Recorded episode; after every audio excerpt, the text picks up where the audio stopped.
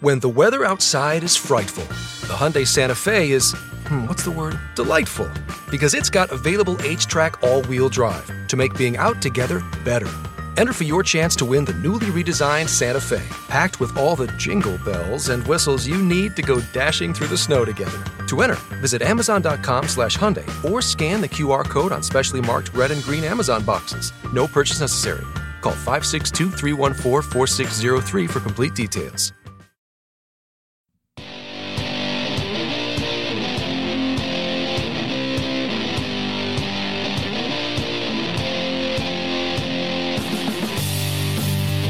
And you're on right now with Jim Dawes. Coming to you on the Mojo 50 Radio Network and bringing you the news behind the news, the story behind the story. Here to convince you that reality is usually scoffed at and illusion is usually king. We're live on iHeartRadio and available as a podcast on iTunes, iHeart, YouTube, and Twitter. And you can follow me on Twitter at right now, Jim Dawes. Or you can shoot me an email at rightnowjimdawes at gmail.com.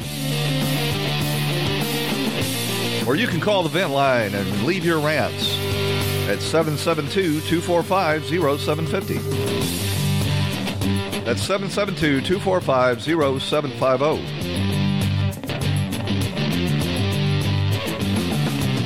To start the show today by sending my prayers and best wishes out to the the good people along the Gulf Coast of Florida, Alabama, and Mississippi that are just getting deluged by Hurricane Sally, moving very slowly and dumping lots of rain on Biloxi, Mobile, and Pensacola.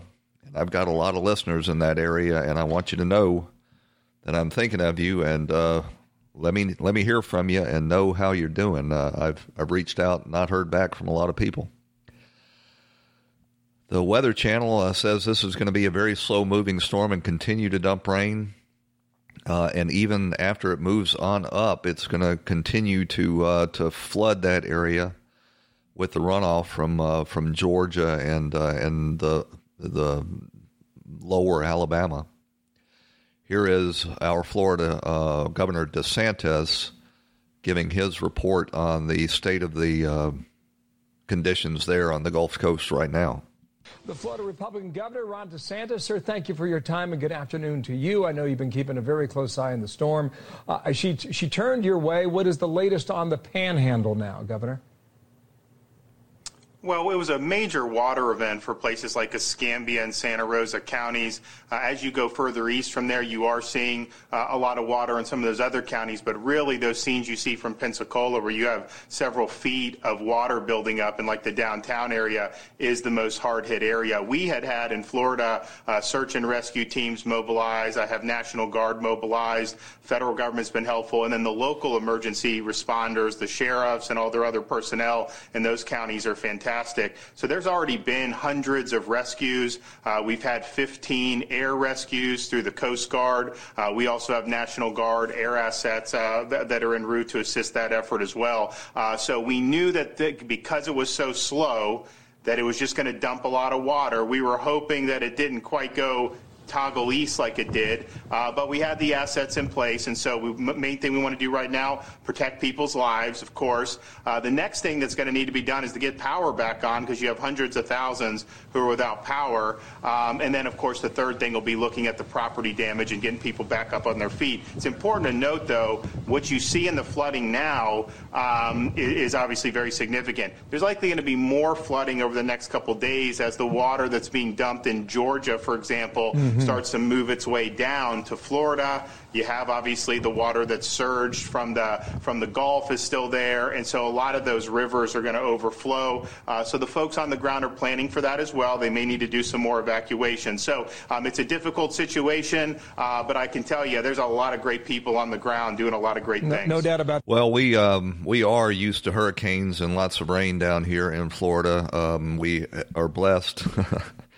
with flat land, so the uh, the floodwaters will dissipate once the uh, the rain and uh, and runoff start, stops. But it's going to be a rough uh, couple of days uh, recovering and getting back on their feet. And I hope you'll join me in praying for the uh, the good citizens of the Florida Panhandle and and the Gulf Coast of Alabama and Mississippi as well. I got a I got an email from a listener uh, that put me on notice that Joe Biden is advertising on my show and asking me what's up with that.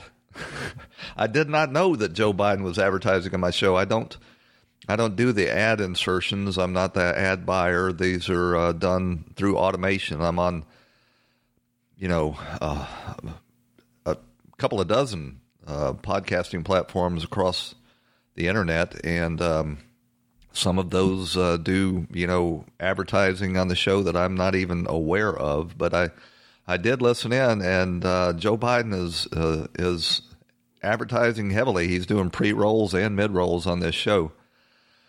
I, I do not endorse, nor do I uh, try to uh, throttle his freedom of speech to advertise on the show. But uh, pretty pretty funny that Joe Biden. I guess it wouldn't make sense for you know Joe Biden to be advertising on CNN and MSNBC. Those lunatics are going to vote for him anyway. And I guess uh, maybe you go, uh, you know, try to find voters uh, where you can. But uh, Joe Biden is is heavy on this this show. If uh, if you hear one, know that I'm I'm not putting it on there. And for goodness sakes, don't uh, don't stop listening there's an interesting development out in Minneapolis, home of the defund the police movement, ground zero for the violent Black Lives Matter Antifa riots, burned whole sections of the city. And the city council there is um, is all on board with uh, with defunding the police. They voted unanimously to defund the police. They've had officers leaving in droves because it's quite clear that uh, they don't have any political support there, and in fact, the uh, the elected government in Minneapolis is actively opposed to its own police department. Well, now, lo and behold, crime is soaring. People can't leave their homes any longer in Minneapolis. If they go out to walk their dog or let their children play, they are immediately set upon by these emboldened criminal elements in their city, and they're wondering where are the police? Where are the police? the the city council actually called the uh, police chief on the carpet at one of their study sessions. Chief Medaria Arradondo grilling him on what the heck is going on. These uh, what's going on with all these carjackings and robberies and assaults and shootings. What is your department doing about it? Where are the police? uh, life comes at you fast. I mean, it, you know, uh, I said on Twitter this morning, I, I'm trying, I'm struggling to find a word that adequately describes the the idiocy, the complete idiocracy that's going on there in Minneapolis. These council members who wanted to reimagine policing are suddenly shocked that if they're going to undermine the police um, and and try to defund them, run as many of them off as they can, that crime would increase. We didn't we didn't expect that. Here's a clip from a uh, Minneapolis police officer describing the uh, morale in his department at this time. Our our morale has never been lower. Um, I think it it speaks volumes for the cops who still come to this city every day and still put it all on the line every day. Because let's be honest, we signed up for this job and we know that death could result in what we do. We know that. But when you have the people, the very people that you are giving your life for to protect, turn on you and make you feel like you're on your own it ain't it wasn't enough to just get disciplined you know? It wasn't enough to to possibly get suspended or fired. We are put in a position right now where every minneapolis cop feels that they're the next incident. They're scared to death to answer calls in case something turns violent because they're actively trying to send us to prison. Cops are scared of dying and they're scared of going to prison. And- yeah, you uh, that that fear is well founded. There is a war on cops, not only in, in Minneapolis but in cities across this country. New York City, Portland, Seattle, Oakland, Atlanta. You could go on and on. They want to reimagine policing. They want to reimagine policing where the police officers that they count on for the public safety are um, are uh, somehow the enemy. They're the bad guys. They've made common cause with the uh, criminal elements, and now they're wondering what's going on. Here is a montage of these Democrat elected officials and talking heads on what they want for the future of policing. Folks in law enforcement that share the goals of reimagining policing. The chosen reimagining one. policing in the 21st century. Rethinking and reimagining policing. Community efforts to reimagine policing. To reimagine policing. We have to reimagine what policing looks like. Reimagining policing, reimagining our public safety. Reimagine a citizen led approach. You can begin to reimagine law enforcement. Reimagine public safety in this country. What can we do to reimagine public safety? Reimagining public safety. It goes on and on. Yeah, we're reimagining it. We're reimagining it right, uh, all right. We're reimagining uh, it, increased crime, lawlessness, out of control riots. You know, they uh, in the early days of the uh, George Floyd riots, and I could go on and on about that uh, that injustice that's happening to Derek Chauvin the uh, the mayor pulled out and allowed the mob to burn down a police precinct right down there in the middle of downtown. They they um, they issued a contract to rebuild that police precinct. Well, now the guy that won the contract is pulling out because the Black Lives Matter thugs have been busy vandalizing his uh, his construction site and threatening him up to and including going to his home. So he doesn't want any part of that. That's sort of a reimagining that's going on there.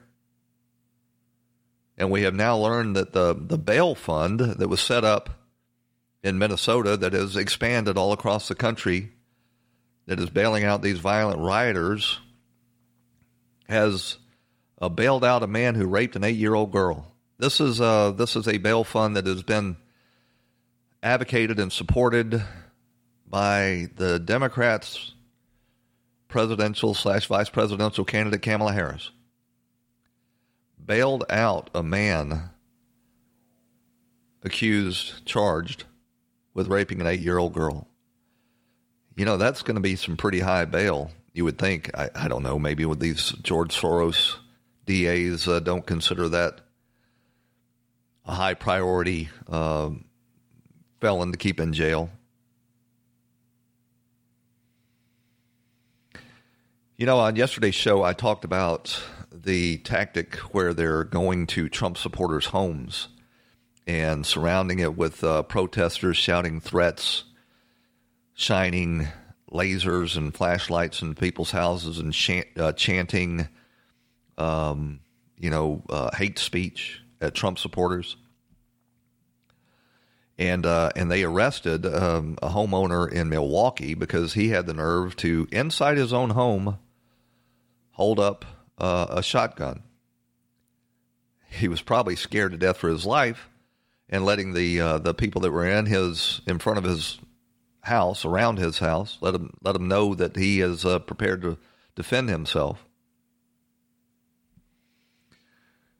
This uh, this group is actually headed by a man named Vaun Mize. He describes him, himself as Milwaukee's Malcolm X. He's been posting personal information on Trump supporters and then showing up at their homes. Mize had previously been arrested for trying to firebomb a police station during the Sherman Park riots in 2016. Now, how you can go into somebody's home and arrest them for uh, displaying their weapon inside their own home is uh, bewildering. But I'm looking for the police chief's quote here defending this absurd arrest. Officers made contact with the subject and observed that he appeared to be intoxicated. Well, he, he's inside his own home. He was subsequently arrested for endangering safety by the use of a dangerous weapon while under the influence of intoxicant, disorderly conduct, and being armed. Criminal charges will be referred to the Milwaukee County District Attorney. Well, there's a charge that one of these Soros DAs can really get behind. They're going to punish the target of their terrorism campaign, Black Lives Matter terrorism campaign. Stick with us. We'll be right back.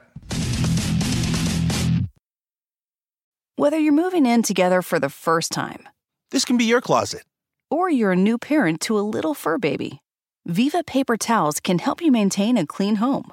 They're two times more durable when wet compared to the leading value brand, so they clean like cloth, helping you pick up after your new pet in your new home. For an exceptional cloth like clean, use Viva towels. Visit vivatowels.com to learn more and start fresh with a clean feeling of home. Well, on yesterday's show, I uh, I covered this uh, this coup template, the color revolutions that the State Department, CIA, and uh, and George Soros and other leftist um, negative forces uh, have been engaged in in the Ukraine and Egypt and well, Libya and um, Georgia and lots of Eastern European countries where they they don't agree with the democratically elected government there. They they tried this also in Poland and Hungary as well, and uh, and they put together this template that is. Uh, that is a uh, a roadmap on how to go about destabilizing and removing democratically elected governments. This this document has been put together by Norm Eisen. It's uh, I'm going to put a link to it up on my uh, my page. It's called the Democracy Playbook: Preventing and Re- uh, Reversing Democrat Backsliding. And uh, they couch it in the terms of defending democracy, but when you dig into it, it is anything but. It is a way to uh, undermine civil society, undermine law enforcement, undermine the uh, independent media, and to make sure that they're uh, on board with the correct talking points. It even talks about how to threaten the private sector so that they uh, they get on board too. They basically want to capture every institution of society in order to uh, reverse an election. And this is the exact same document that's going to be used after the election if and when uh, Donald Trump is reelected.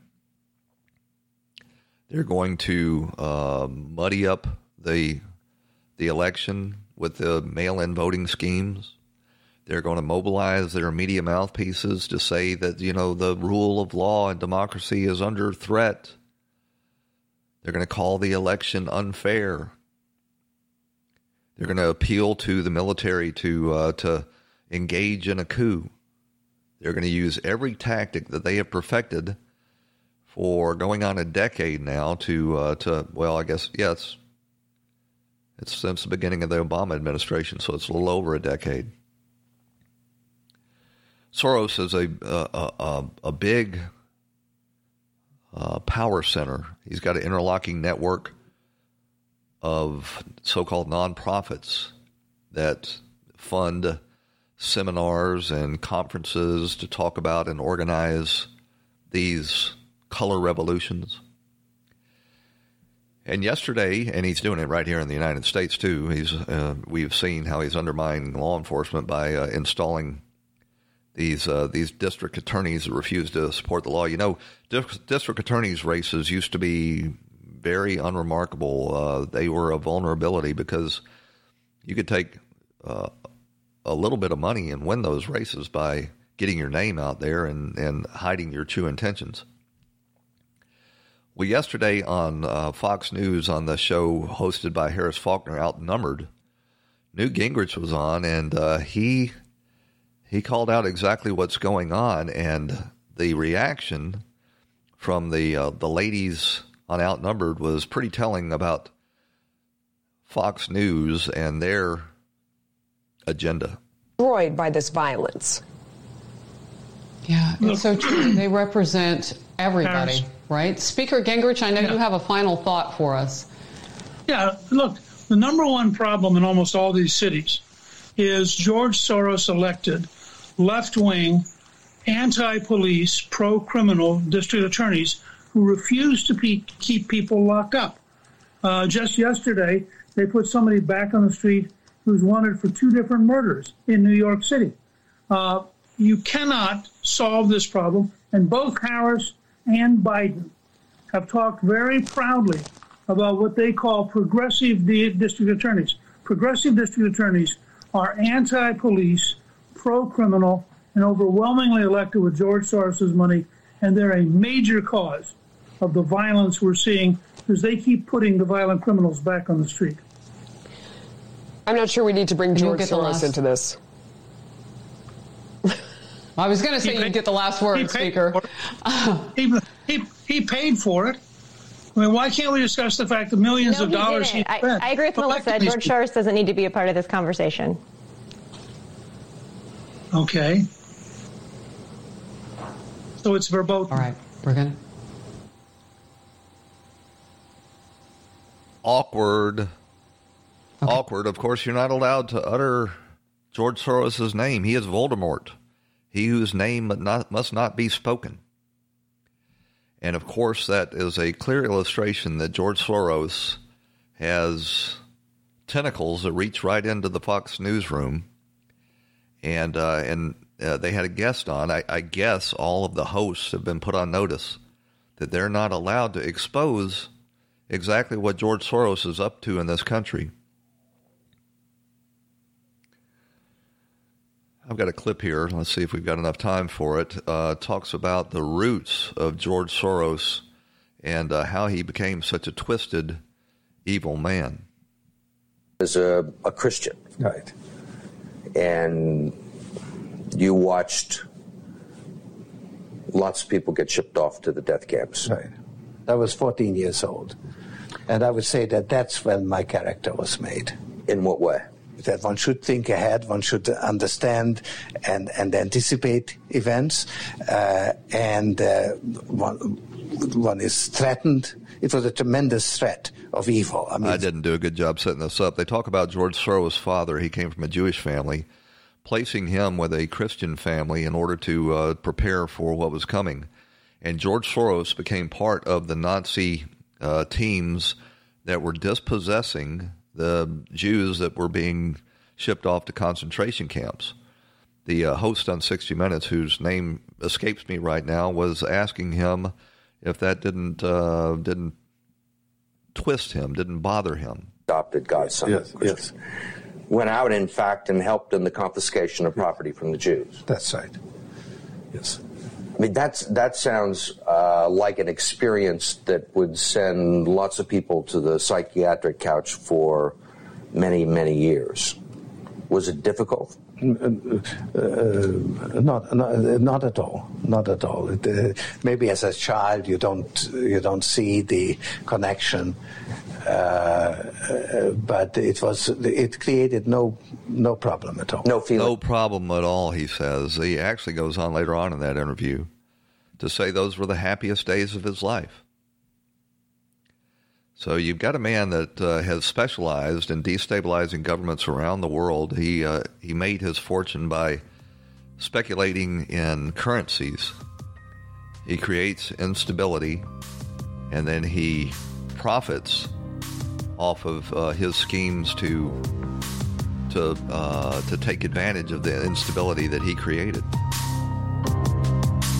Now he's up to it in the United States. He's got tentacles that reach into media, government, and politics. But he is Voldemort. You are not allowed to utter his name. We'll keep doing it on this show. When we come back, we're going to be joined by Robert Spencer to talk about his new book on American presidents right after this message on Right Now with Jim Dawes on the Mojo 50 Radio Network. Stick with us.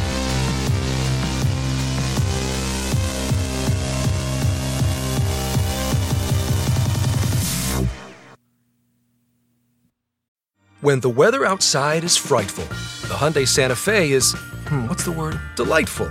Because it's got available HTRAC all wheel drive to make being out together better.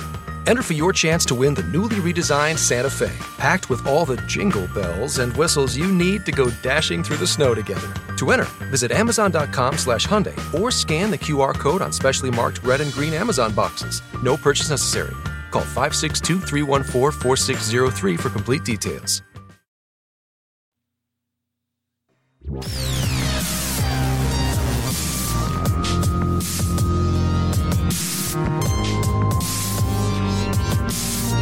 you're back on Right Now with Jim Dawes on the Mojo 50 Radio Network. Your daily journal of news, politics, and culture from an American nationalist perspective. Well, as we near the end of Trump's first term, revisionist historians are busy downplaying his accomplishments and validating the Russia hoax and the other resistance efforts to cripple his presidency. Most presidential historians walk lockstep in today's hard left academic establishment. They favor presidents who were for big government and globalism, and they dislike presidents who lowered taxes, protected American workers, and avoided getting the United States in foreign conflicts. To discuss this, we're joined now by Robert Spencer, director of Jihad Watch and author of 19 books, including two New York Times bestsellers. His most recent is Rating America's Presidents, an America First look at who's best, who's overrated, and who was an absolute disaster. You can get the book now on Amazon, and you can follow Robert Spencer at jihadwatch.org or on Twitter at jihadwatch. Robert, thanks for joining us again. It's Jihad Watch RS on Twitter, by the way. But yes, thank you. Jihad Watch RS on Twitter. Well, this book yes, is uh, kind of a departure from your other works. You have uh, been known as a, uh, a, scholar on the issue of jihad and the uh, the rise of radical Islam. And at the risk of uh, sounding sort of cliche and asking an obvious question, why did you write this book? Well, I thought that uh, what's being done uh, by the left in going to war against our history, trying to make Americans ashamed of being American, uh, make them think that it's a terrible thing and that America has been nothing but a negative, malignant force in the world. I've been seeing this unfold for years, and now it's become uh, out in the open with the tearing down of the statues uh, earlier this year and so on. And so uh, I thought that th- there needed to be some pushback and that uh, especially it was important to evaluate American history and the presidents, of course, in particular, in this book, uh, on the basis of Mr. Trump's principle of America First, which seems to me to be a common sense idea that the president of the United States ought to put the welfare of Americans before anything else. And I evaluated all of the presidents on that basis. And so there are many surprises in this list and in this evaluation because, uh, for the most part, this kind of evaluation has been done in the past by leftist socialist internationalist historians who rate the presidents who were worst for America at the top and the ones who were best for America at the bottom. Well, you really don't have to wonder uh, where mainstream historians are going to come down on the Trump presidency. You have uh, the the most uh, premier of the current crop of presidential historians all over cable news, MSNBC and CNN, uh, bashing the president. They've been uh, uh, deployed with the hashtag resistance movement. You got Jon Meacham over there at uh, MSNBC and Michael Beschloss, Doris Kearns Goodwin, and uh, and you know they're the the voices of uh, the presidential historians, and they're they're on there sounding for all the world like Rachel Maddow. so, yeah, you're right, Jim. So it's you, uh, it's because you know they're not objective voices to by any means. They're presented as if they're dispassionate historians. But actually, one of the foremost points that I'm trying to make by writing this book is that what we accept as uh, just common, ordinary history is actually very far slanted to the left, and there needs to be some pushback and some awareness of that. Well, I'm reading your book now. It's 560 pages. It's uh, it's a easy read, surprisingly easy read uh, for such a long book. But you've got a chapter on each of the American presidents, evaluating them, and it it occurred to me as I was skimming through it in preparation for this interview that this is a a, a great reference book to have on your bookshelf. so that uh, you can push back on these uh, these attacks that will inevitably come in the uh, in the aftermath of hopefully uh, the president's second term. Um, give us an idea on who you evaluated as the best presidents for America and Americans, and uh, and who were the worst. Yeah, uh, there are four who I rate as the highest, and so that's my own personal Mount Rushmore. If I were recarving it, I would keep uh, Washington and Lincoln on it, but uh, the other two would be Calvin Coolidge and Donald J. Trump. And this is on the basis here again of the America First principle. Did these presidents leave America, uh, Americans safer and more prosperous uh, than they were before the presidency or weaker and poorer and so on. And now Trump, of course, people will say, oh, but you can't say that with unemployment so much higher and all these things. And of course, this is due to the coronavirus catastrophe and hysteria uh, that is also being manipulated for political purposes at this point. But there is no doubt about his economic record before this hit, no doubt about the rapidity of the recovery, and no doubt in light of the agreements that were just signed between Israel and Bahrain and Israel and the United Arab Emirates that he has absolutely transformed American foreign policy and broken impasses that had been uh, stymieing progress in those areas for decades. I saw your favorable treatment of uh, of quiet Calvin Coolidge in in your book, and I was sort of surprised by that. That's a, a historical um, figure that has been absolutely savaged by uh, the left. Why have you determined that uh, he was one of the best? Calvin Coolidge cut regulations. He cut taxes. He kept us out of uh, unnecessary foreign entanglements that would have drained uh, that would have uh, harmed our sovereignty as a nation. Uh, he worked to head off by uh, changing some of the draconian measures that had been placed on Germany after World War One.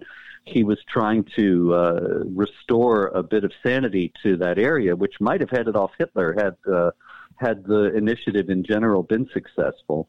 Uh, but there's no doubt that he was responsible to a tremendous degree for the prosperity of the 20s. And one of the reasons why the left hates him so much is because uh, you look at the history of the 20th century, and there are very few genuinely conservative presidents, that is, presidents who uh, looked out for the economic well being of Americans and acted on America First principles economically and internationally. And they are Warren G. Harding, Calvin Coolidge, Ronald Reagan. That's about it. Where did you come down on Teddy Roosevelt? He's one of my favorite presidents. He sort of um, walked that line between an uh, America First uh, agenda at the same time, uh, made sure that the American economy worked for the American worker.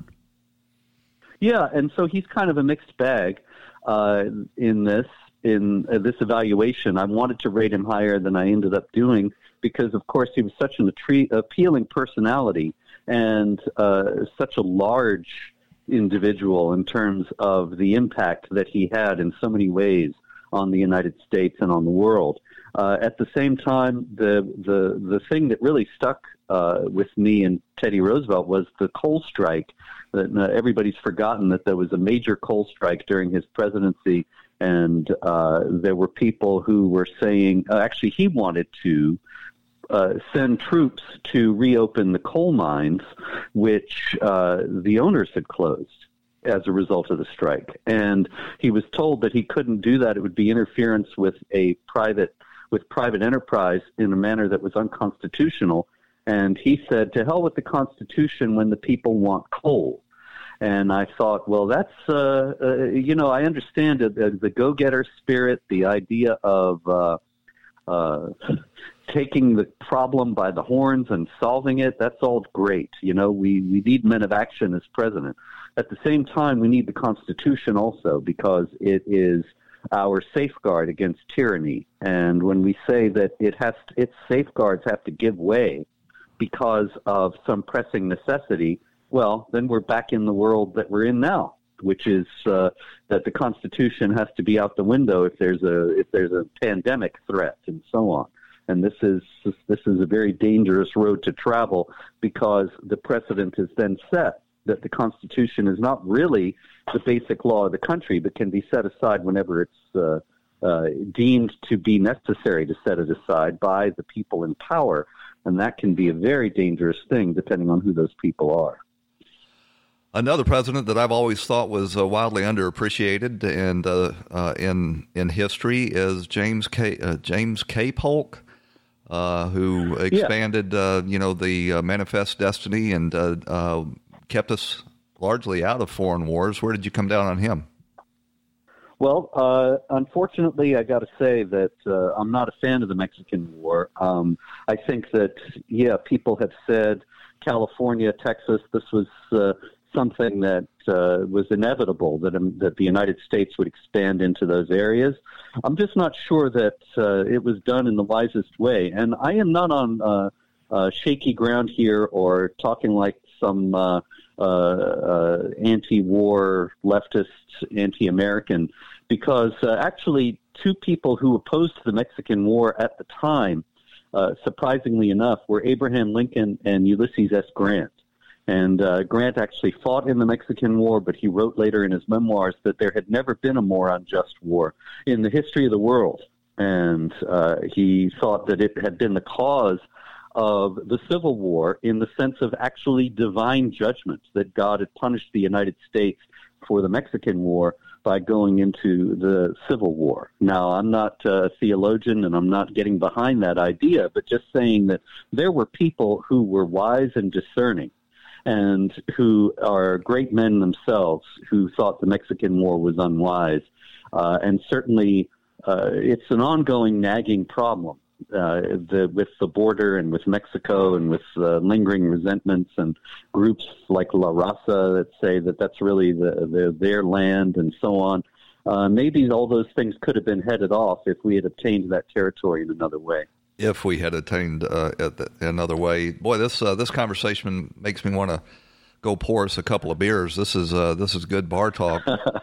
Uh, where did you come out? Yeah. Uh, where did you come down on the worst presidents for America? There were quite a few of those, unfortunately, more worst than best. Uh, quite a few who got zeros or ones on a scale of ten. most notably, of course, is, is recently Mr. Obama uh, who, uh, you know, something, there's a telling incident about Obama. During the 2008 campaign, he was uh, photographed walking from one airplane to another, hurrying from, from uh, whatever he, one travel, uh, one political engagement to another. And he was holding a book with his thumb in the book, making sure he, he kept his place. And the book was The Post American World by Fareed Zakaria of CNN. Now, the post American world essentially says that America is the problem in the world. And if America were weakened politically, militarily, and economically, then there would be peace in the world because there wouldn't be one huge superpower looming over everybody else. Now, when you think about that, that's exactly the kind of policy that Obama implemented as president. And he did leave America weaker politically, militarily, and economically. And so you got to wonder Maybe he was doing it on purpose. I don't think he was stupid or inept. And so uh, that's the kind of thing that leads you leads me to give him a zero. Yeah, and I enumerate the things that he did as president in the book, and every last one of them was bad for America and bad for America. Well, if nothing else, the book is worth that as a, a historical documentation of that, because uh, your book is probably the only book where you would read that um, that uh, interpretation. Where do you come down on yeah. uh, uh, FDR? Um, you know, I know people love to love him and love to hate him.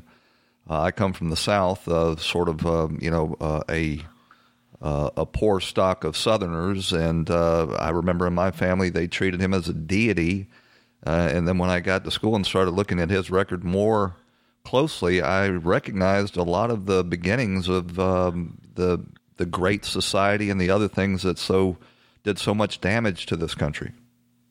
Yeah, absolutely. He was the foremost exponent of this big government rapid expansion of federal power, the the insinuation of federal power into virtually every aspect of human life, uh, totally in disregard to constitutional restrictions.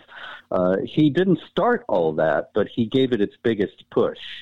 And for that, I rate him extremely low. He did get a one, not a zero, and that's because he was an inspiration uh, for many Americans during World War II. And uh, certainly, World War II was a just war that we had every business being in. Uh, because of being struck at Pearl Harbor and because of the immense evil that the Hitler regime represented. Uh, at the same time, for all his popularity and all the inspiration that he was, at the he was also uh, responsible for numerous errors, uh, real tremendous errors during World War II. Uh, one of them was actually before World War II, when there was every sign that uh, Japan was going to attack us, and actually some of the policies that he himself had pursued made Japan more antagonistic to the United States, and yet he did nothing, zero, to get the Pacific Fleet and the Pacific forces of the United States in general onto a war footing. And so we were completely sitting ducks at Pearl Harbor that didn't need to happen. And a lot of people would not have been killed if he had had us in a greater state of readiness. Uh, in the middle of the war, he called for unconditional surrender of Nazi Germany. And, you know, that sounds like being intransigent against evil, and that's all to the good. But it also took the wind out of the sails of Germans who actually opposed Hitler. And there were some high level German generals and such who were plotting to get Hitler removed. But when this, when the unconditional surrender thing came out, then they said, well, there's no point because we can't negotiate any better terms we'd have to fight to the death. And so there's no point in trying to take out Hitler. And of course, the rep- repercussions of that are extraordinary. He refused to take action like bombing Auschwitz, which he was asked to do, uh, because he said, oh, they'll just move it down the road. And he didn't want it to look as if he was fighting a war to save the Jews. And uh, that is a great moral evil because when you have a people who are being subjected to genocide, why, why not fight a war to, to, to save them?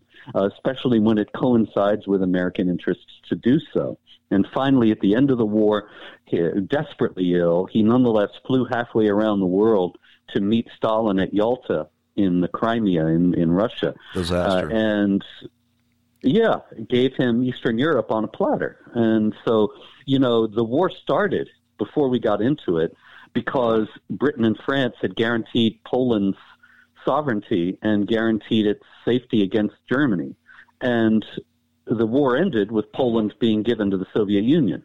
So it ended up that Poland was not free either way and was essentially betrayed by the Western Allies.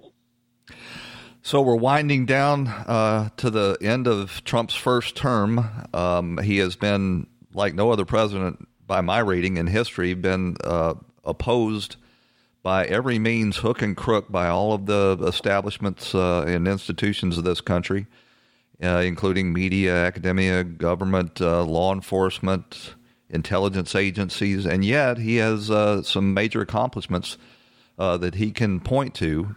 And uh, and you know they're now being obscured by the the coronavirus crisis. how um, do you believe that history will ultimately treat the Donald Trump presidency?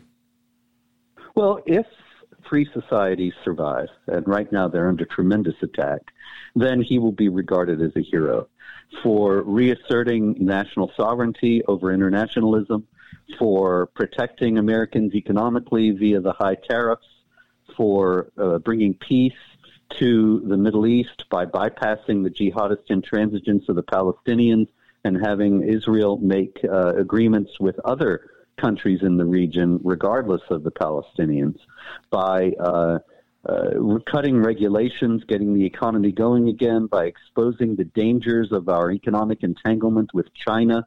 It just goes on and on and on. The man's accomplished an extraordinary amount in three and a half years. I don't think there's anybody that would have had the energy, resilience, and uh, just dogged determination to to have uh, nearly the number of accomplishments to point to while he was undergoing a, an assault right from the uh, very well from before his inauguration. Uh, and then once that ended, they, they spun on their heels and turned right toward a, a bogus impeachment. And yet, uh, prior to this uh, this virus attacking us, uh, he had one of the best economies in the history of the nation, and he's got uh, some great foreign policy achievements to point to. Uh, that's the area that the president can act, um, you know, most independently. And uh, and you know they're they're already trying to re- write a revisionist history of the progress on peace in the Middle East, and and I think that that uh, is going to be looked at, or is going to have to be looked at uh, by historians as a major, major achievement. So, yeah, no doubt about it. 560 pages, but it's a great read. It's got a chapter on each of the 45 presidents, evaluating them on whether or not they were good for America or bad for America. The book is Rating America's Presidents, an America First look at who's best, who's overrated, and who was an absolute disaster. You can get it on Amazon, and you can follow Robert Spencer at jihadwatch.org. Robert, thanks for joining us. I hope you'll come back again. Hey, thanks. Call me anytime, Jim. Take care. When the weather outside is frightful, the Hyundai Santa Fe is, hmm, what's the word? Delightful. Because it's got available HTRAC all wheel drive to make being out together better. Enter for your chance to win the newly redesigned Santa Fe, packed with all the jingle bells and whistles you need to go dashing through the snow together. To enter, visit Amazon.com slash Hyundai or scan the QR code on specially marked red and green Amazon boxes. No purchase necessary. Call 562 314 4603 for complete details.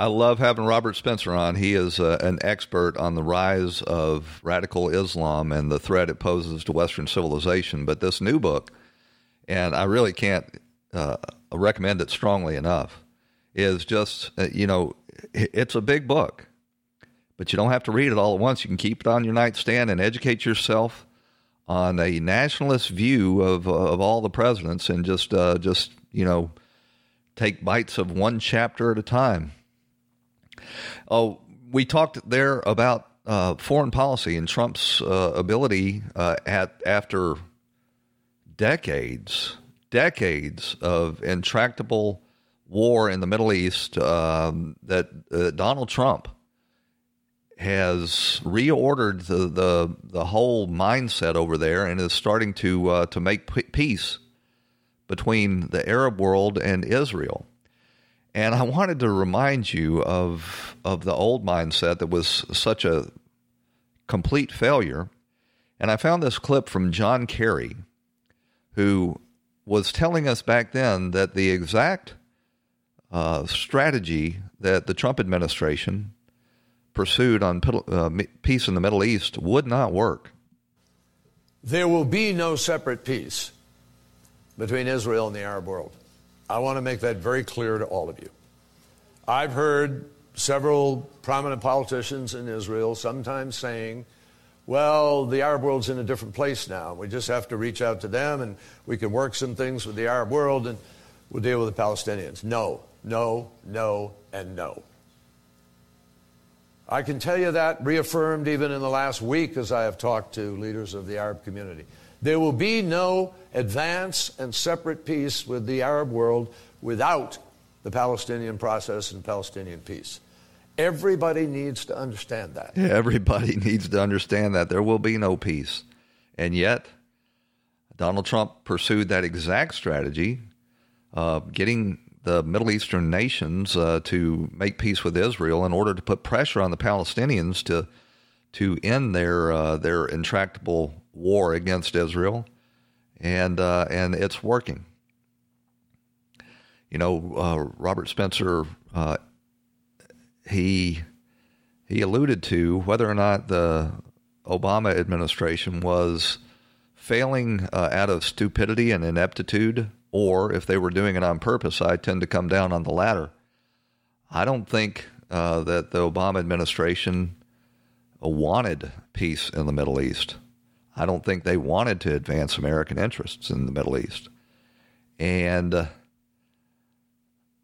putting John Kerry as the Secretary of State, a one time, um, uh, I'm reluctant to use the word traitor, but somebody who had undermined the war effort in, uh, in Southeast Asia and, uh, and referred to America in the most hateful terms, um, putting that man as the Secretary of State would almost guarantee that you would not have an America First agenda uh, on the world stage.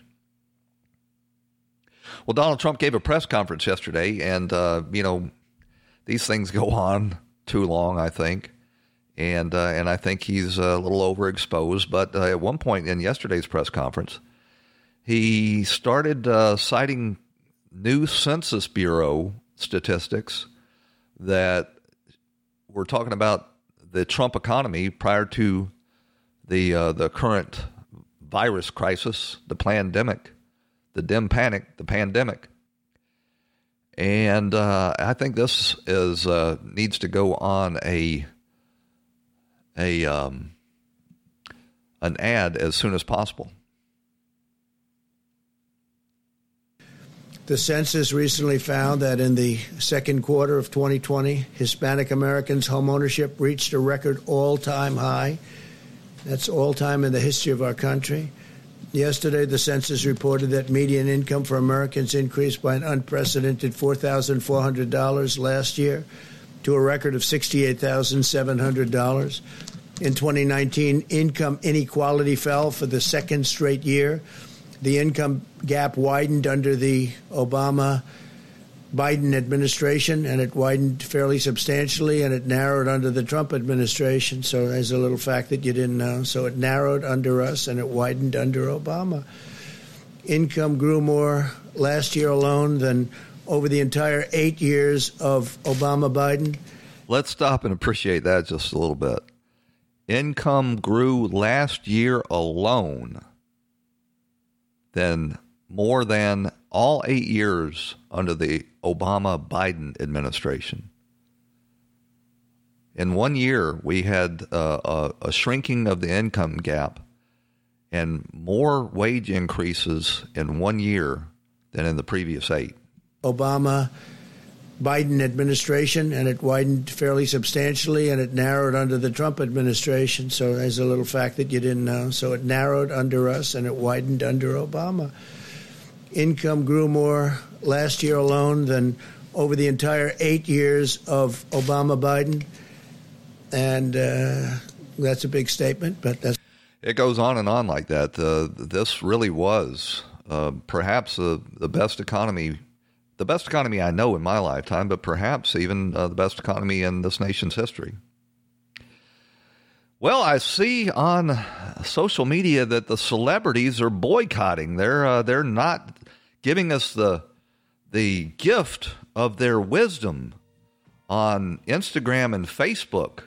They are boycotting it for one day. So, what what are we going to do? How will we go forward from here? We're not going to hear from De Niro or Depp or Snoop Dogg or any of these other celebrities that uh, have been threatening violence against the President of the United States for the last four years?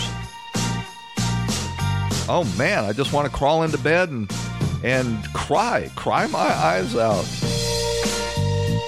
We're not going to be able to hear from Kim Kardashian and and uh, all of these leftist idiots.